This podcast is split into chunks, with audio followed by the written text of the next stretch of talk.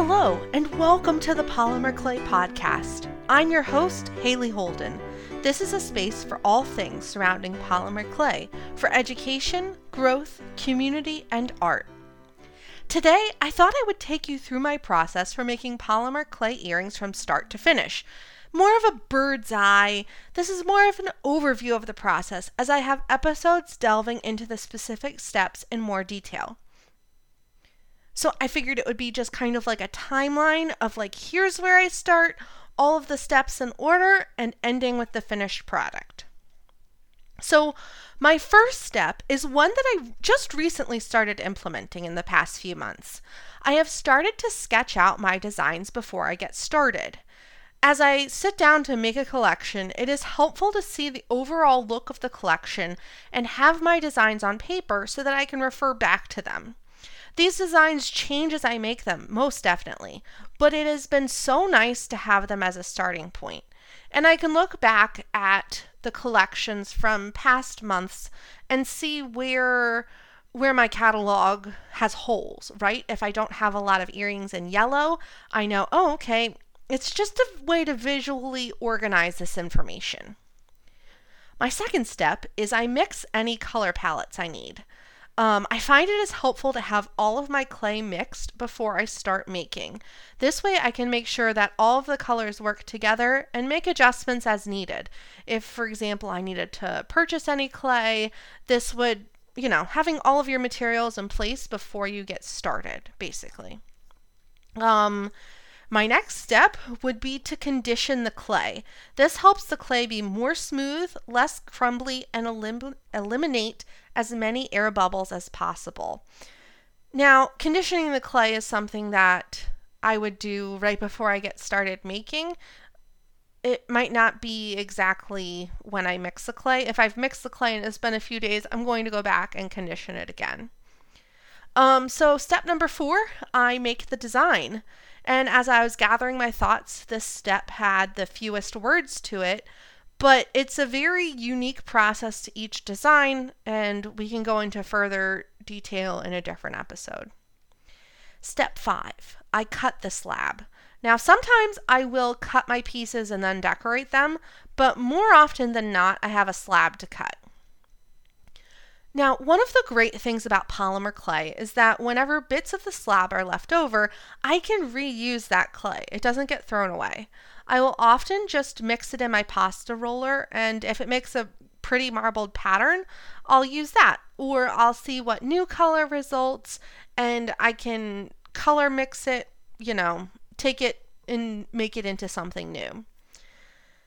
I am also trying to use my clay in the most efficient way possible. So, this is why sometimes I have a couple of different shapes in the same design. I'm trying to get the most out of the clay and don't want my designs to go to waste. I mean, they don't technically go to waste if they're recycled, but it feels like that effort was wasted. Next, I bake the clay. I bake at 275 for 70 minutes.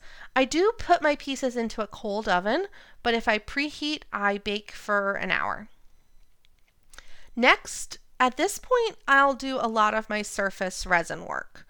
Um, sometimes I will wait until after I sand, but I sometimes make mistakes with my resin work, and if I can save a little time by not sanding the pieces I ruin, all the better. I also drill after I apply the resin, so this aligns my steps better. I'll also apply resin at this point if I have paint or a mica powder or anything I'm worried about like washing away because after I sand and drill, I'll talk about this in a minute, of course, but I do wash my pieces to eliminate any dust. And if I don't want that dust getting on my design or um, if I'm afraid of like washing away a powder I've applied, then I will resin before I sand. So, step number eight sanding. I use my Dremel and a felt attachment to sand the edges of the pieces and get everything nice and smooth, and that way it just feels comfortable against your skin. Step number nine drilling holes. I will line up all of my pieces and determine the number and placement of the holes I need to drill.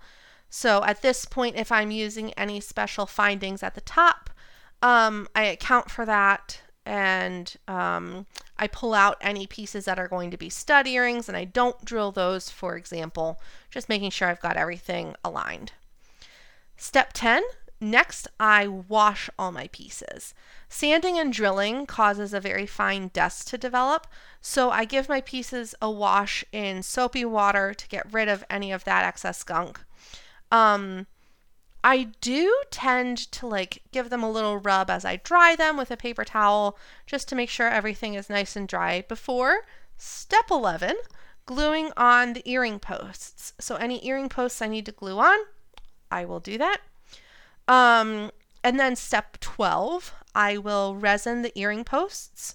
So I coat the backs of my earrings in resin to seal in the earring posts. And um, I know it's two different steps of resin, but this is just how it works better for me, anyways. Um, next, I assemble the earrings with jump rings, and then step 14, I place the earrings on the cards. And finally, step 15, I photograph and make the online listings. And I always include the measurements of my earrings in the listings so that if you are interested in the size of the earrings, you can check my measurements against pieces that you already own. I know sometimes saying like this piece is an inch and a half in length feels a little bit abstract, right? So if you were to measure a piece you already own, you're like, oh yeah, that's the same size as this. These are going to be totally comfortable. Um, yeah, so I think that just about covers it. If you have any questions about individual steps in the process, let me know. Send me an email at haley at holdenanote.com and I will make sure to cover it in, in depth in a future episode. Be sure to check out my website, www.holdenanote.com, to see all of my polymer clay earrings that are for sale. Thank you so much for listening to the Polymer Clay Podcast. You can find me on Facebook, Instagram, and TikTok at Holden a Note. Follow us wherever you get your podcasts, and please leave a rating and tell your friends so that we can grow this community. For more information and to sign up for the newsletter, please visit www.holdenanote.com. The music in this episode is Bright Wish by Kevin MacLeod incompetech.com, licensed under Creative Commons by Attribution 4.0 license.